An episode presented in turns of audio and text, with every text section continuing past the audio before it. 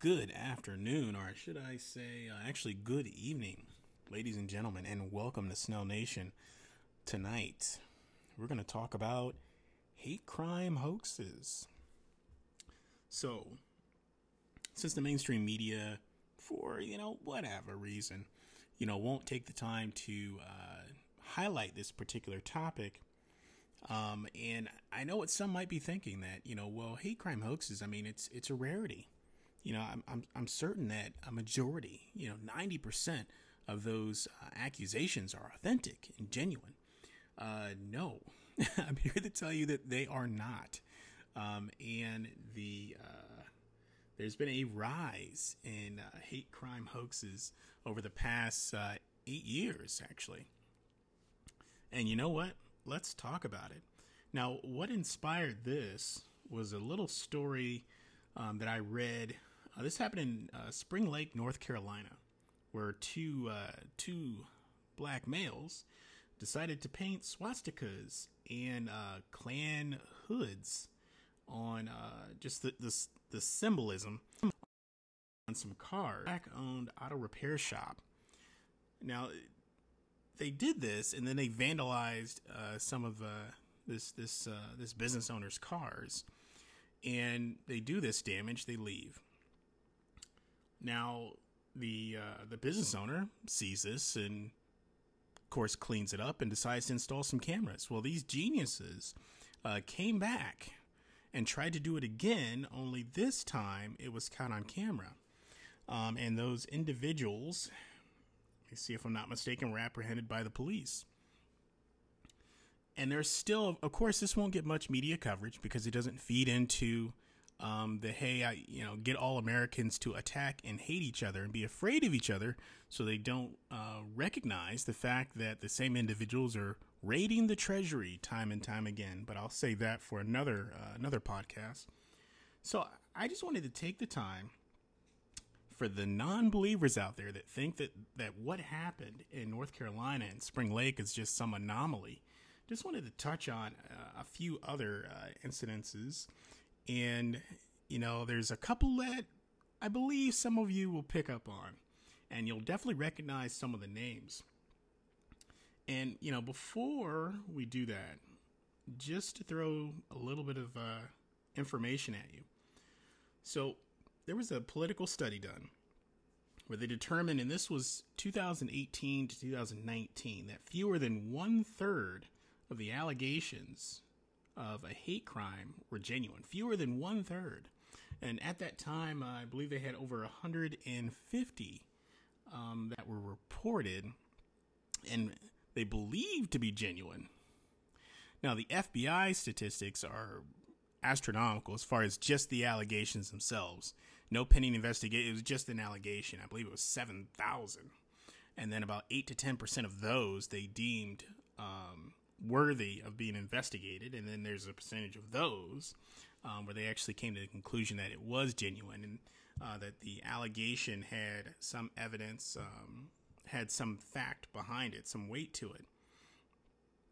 But what we're seeing here is just this explosion and just these, you know, every time you turn around, there's a story about a, uh, a hate crime, and a lot of times when it's found to be false, it just sort of fades away into obscurity, and no one will talk about it anymore.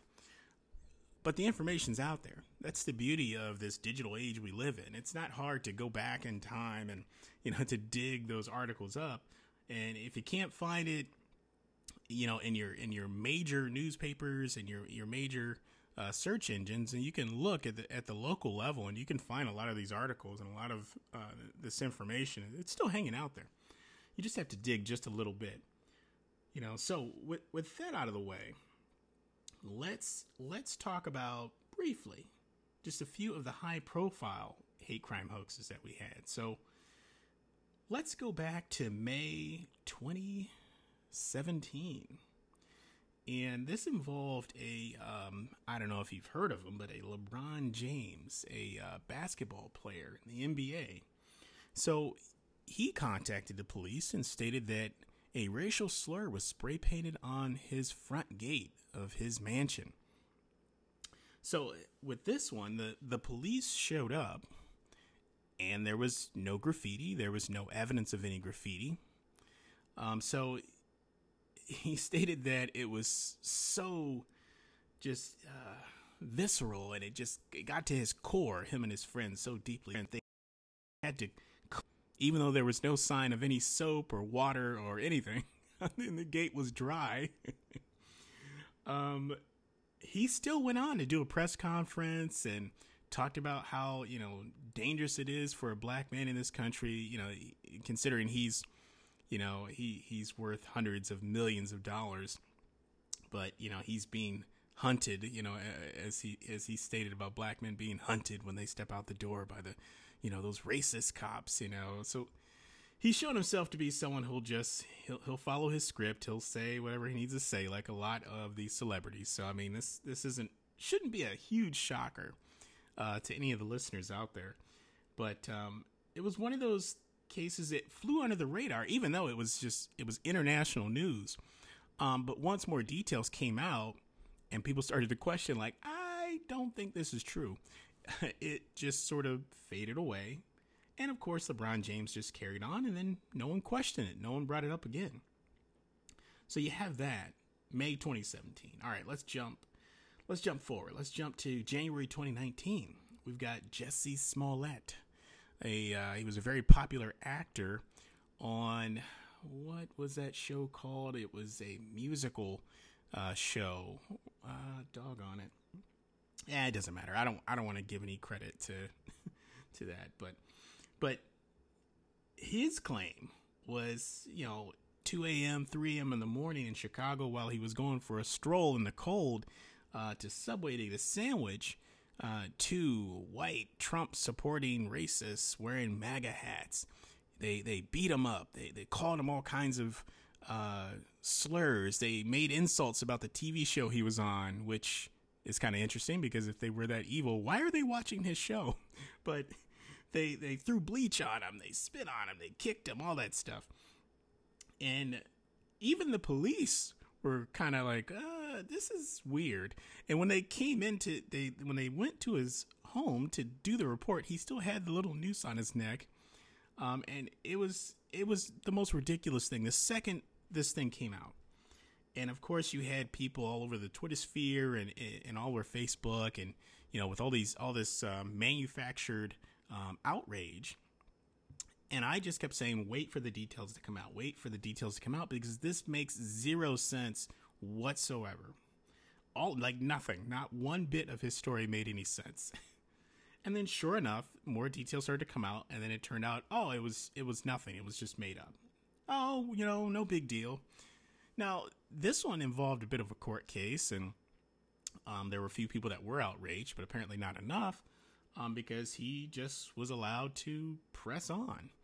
Um, he dealt with a little bit of scrutiny, but um, no biggie. He's still rich. He's still he's still uh, getting work, and he's still moving along. So you have that January 2019. All right, let's jump forward a little bit more. June 2020, and this was during that that summer of love with all the mostly peaceful, mostly fiery protests that we had going on across the country, well, heck, across the world. Now, this involved a uh, Bubba Wallace, a NASCAR driver, a mediocre NASCAR driver, who uh, reported that he found a noose in his garage at a uh, Talladega Speedway um, before race. So the FBI jumped on this. Isn't that interesting? The FBI pounced on this within hours, but for some reason they couldn't stop people from tearing down all the statues and um, vandalizing uh, federal buildings at that time, but for whatever reason, you know, it's about priorities. So they jump on this, and then they come to find out it was just a little tie down piece of rope used to just pull your garage door down. I've got one in my garage. I, am black. I guess I could say, well, when I moved in, you know, it was it was someone threw that up there, threw a noose up there to welcome me to the area. You know, it's racism. It's you know. It's absolutely hilarious.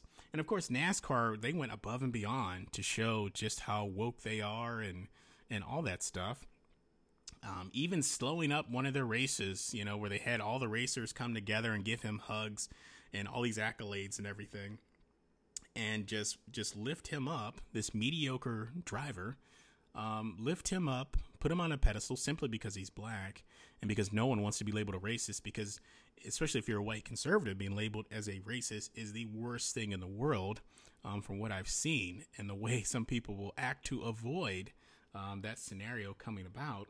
But you'll you have that, and then it turns out it's just a bunch of nonsense, and then it just fades away. No one really talks about it, and people just kind of move on, and no one will ask the question. And I just and it's just it's just so easy. You know and that's why you know someone i'm sure you're thinking like how, why does this keep happening? Well it's easy. It's easy to put together and of course with our race obsessed country this race obsession that we are trapped in that we are ensnared in um, people are quick to buy that sort of thing especially if that's the angle if it's a poor white victim and now with the stop asian hate a poor asian victim and then the oppressor the colonizer or whatever you want to come up with, whatever phrase that pays, um, is the the demonized group that's attacking the aggressor. You know, so it, and that sells. So the media tends to play that up. But then you have these stories, big ones like these that I just that I just listed that you know they'll be in the spotlight for a second, and then when they prove they're proven to be false, then they fade away. You even have people at the local level, these small timers, like there's this uh, uh, politician, Jonathan Lopez. This was in Oregon. Uh, this individual was running for uh, county commissioner, and he claimed that someone was sending him racist uh, letters with all these just um, all these pejorative terms directed at him, and he is Latino. Then it come they come to find out after doing an investigation, he was he wrote the letters and sent them to himself and he just sort of faded away, you know, and the story the story died out, and he just sort of just disappeared. Thought it just vanished, you know. So it it it just it still blows my mind. I mean, there's still if you go to um, fakehatecrimes.org, they have hundreds and hundreds and hundreds of stories like these where you'll see a common theme. And uh, it's it's sad, but it's usually someone of uh, Hispanic descent or the larger group, someone who's black, who's uh, launching the claim, and there's usually missing evidence or some shaky eyewitnesses or the person who is initially filed the claim starts to recant and change their story, you know, that kind of stuff. And that's happened hundreds and hundreds of times a year. And I'm just wondering when are they going to actually start to uh, punish these individuals? You know, like this this uh, former politician here in Oregon that was running for county commissioner, um, I believe Jonathan Lopez. Now he was hit with a misdemeanor, um, but it was something very just off the cuff, just some some random thing. But it wasn't labeled as him like falsifying anything or, or filing some sort of fa- false hate crime allegation, which is a should be a huge deal. Now, if you've listened to me before, you already know how I feel about hate crimes. The same way I feel about hate speech. I think it's pointless, it's redundant, it's ridiculous. We have laws on the books, um, so this only convolutes uh, the process and makes things even more ridiculous and more race focused, which seems to be um, the theme of the decade of last decade and, and now this decade. Um, but for for some reason, the punishments are very light. They'll face maybe a little bit of scrutiny in the eyes of uh, public opinion, which is easily swayed, um, as uh, opposed to uh, a court of law. Um, and they get to move on with their life, and that's it. There's no real punishment or any real uh, consequences or repercussions. So, of course, more and more of these hate crime hoaxes are popping up. And you know, before I forget, there's this uh, there's a great book called uh, "Hate Crime Hoax" by a uh, Wilfred uh, Reilly, and his book focuses on how these uh, these hate crime hoaxes are used uh, to fuel a fake race war. And to take it a step further, you know, it's a great book. I highly recommend it. But to take it a step further, I feel like it's this push to focus on a race war to avoid a uh, class war. you know, to, to keep the 99% just so wrapped up and just swimming in, irrele- in irrelevance, excuse me, that they don't take the time to step back and see like that a majority of us are kind of being taken advantage of by the same small circle of, of people and organizations. But we spend so much time dealing with these controversies, things that 10, 20, 30 years ago meant absolutely nothing to the masses. Now is a controversy where it is a huge thing to so many people. And the masses aren't taking the time to step back and ask the question Does this really matter? You know, is this even true? Could this person be lying? could Fox News and MSNBC and CNN could they be lying to me? they lied before, you know, I, and they've been doing it for decades. You know, and if you're waiting for some investigative journalist to pop up and be a whistleblower, yeah, that those days are dead and gone. So that no, that's not going to happen. You have to do the digging for yourself um, and come to your own conclusions and stand firm on your principles. Um, it's the only way you'll be able to maintain your sanity and make it through all this craziness. because it's just this constant stream of just feeding um, hatred and division and discourse, and the agenda feels so obvious. Um, at least I feel it is, and I, I feel that I'm not alone um, in in this position. But when you have hundreds and hundreds of hate crimes, alleged hate crimes, um, that have these the some of the same settings and they try to use the same triggers you know oh well let's throw a swastika on there you know people will buy that you know because we know how those nazis hate blacks you know and, and jews. So they'll just yeah there we go and they, they won't take the time to question it or do any any digging you know and in this particular story the one in north carolina the swastika they made i mean it was a very sloppy job. These guys were not pros. Kind of like the uh, two nigerians that helped out uh, jussie smollett um, they were not pros. They left evidence laying around uh, for days. You know, checks showing what they were paid, paid by him, and all that stuff. And you know, these guys in, in North Carolina here in Spring Lake, they were uh, incredibly sloppy, and then they returned to the scene of the crime to try and do it again, and were caught on camera. And I have a feeling that um, even though the, the video evidence that that should seal the deal, um, but I don't, I just don't think that'll be the case. I think it'll be another one of those where it's swept under the rug um, because that's just where we are.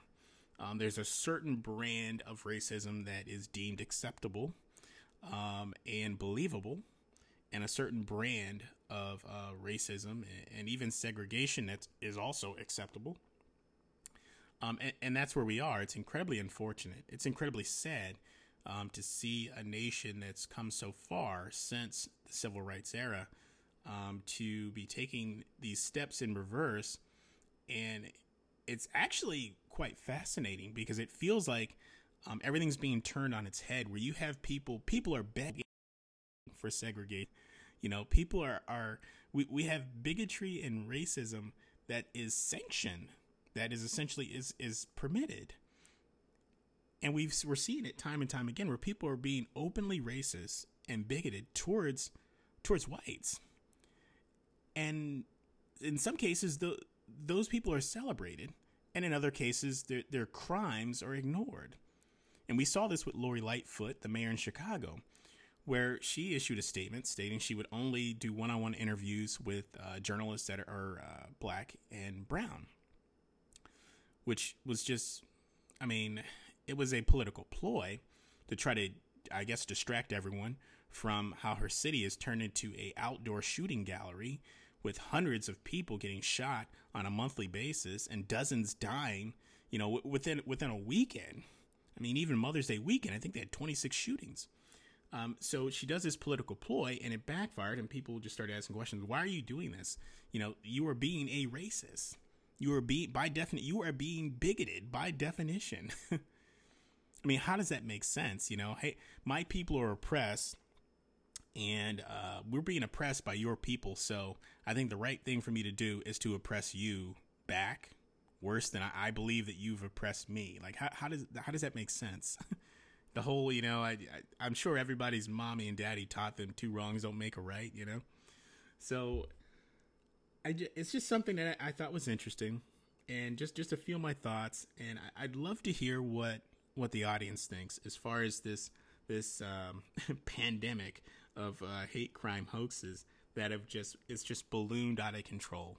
So please feel free to leave me a message on the Anchor app or uh, bounce over to the Apple Podcast, leave me a review with some of your um, just some of your comments and you know and if you'd like me to touch more on this, focus on a particular event or a slightly different topic, please feel free to leave me a suggestion. I'm uh, open to all of your constructive feedback. And with that, Snell Nation out.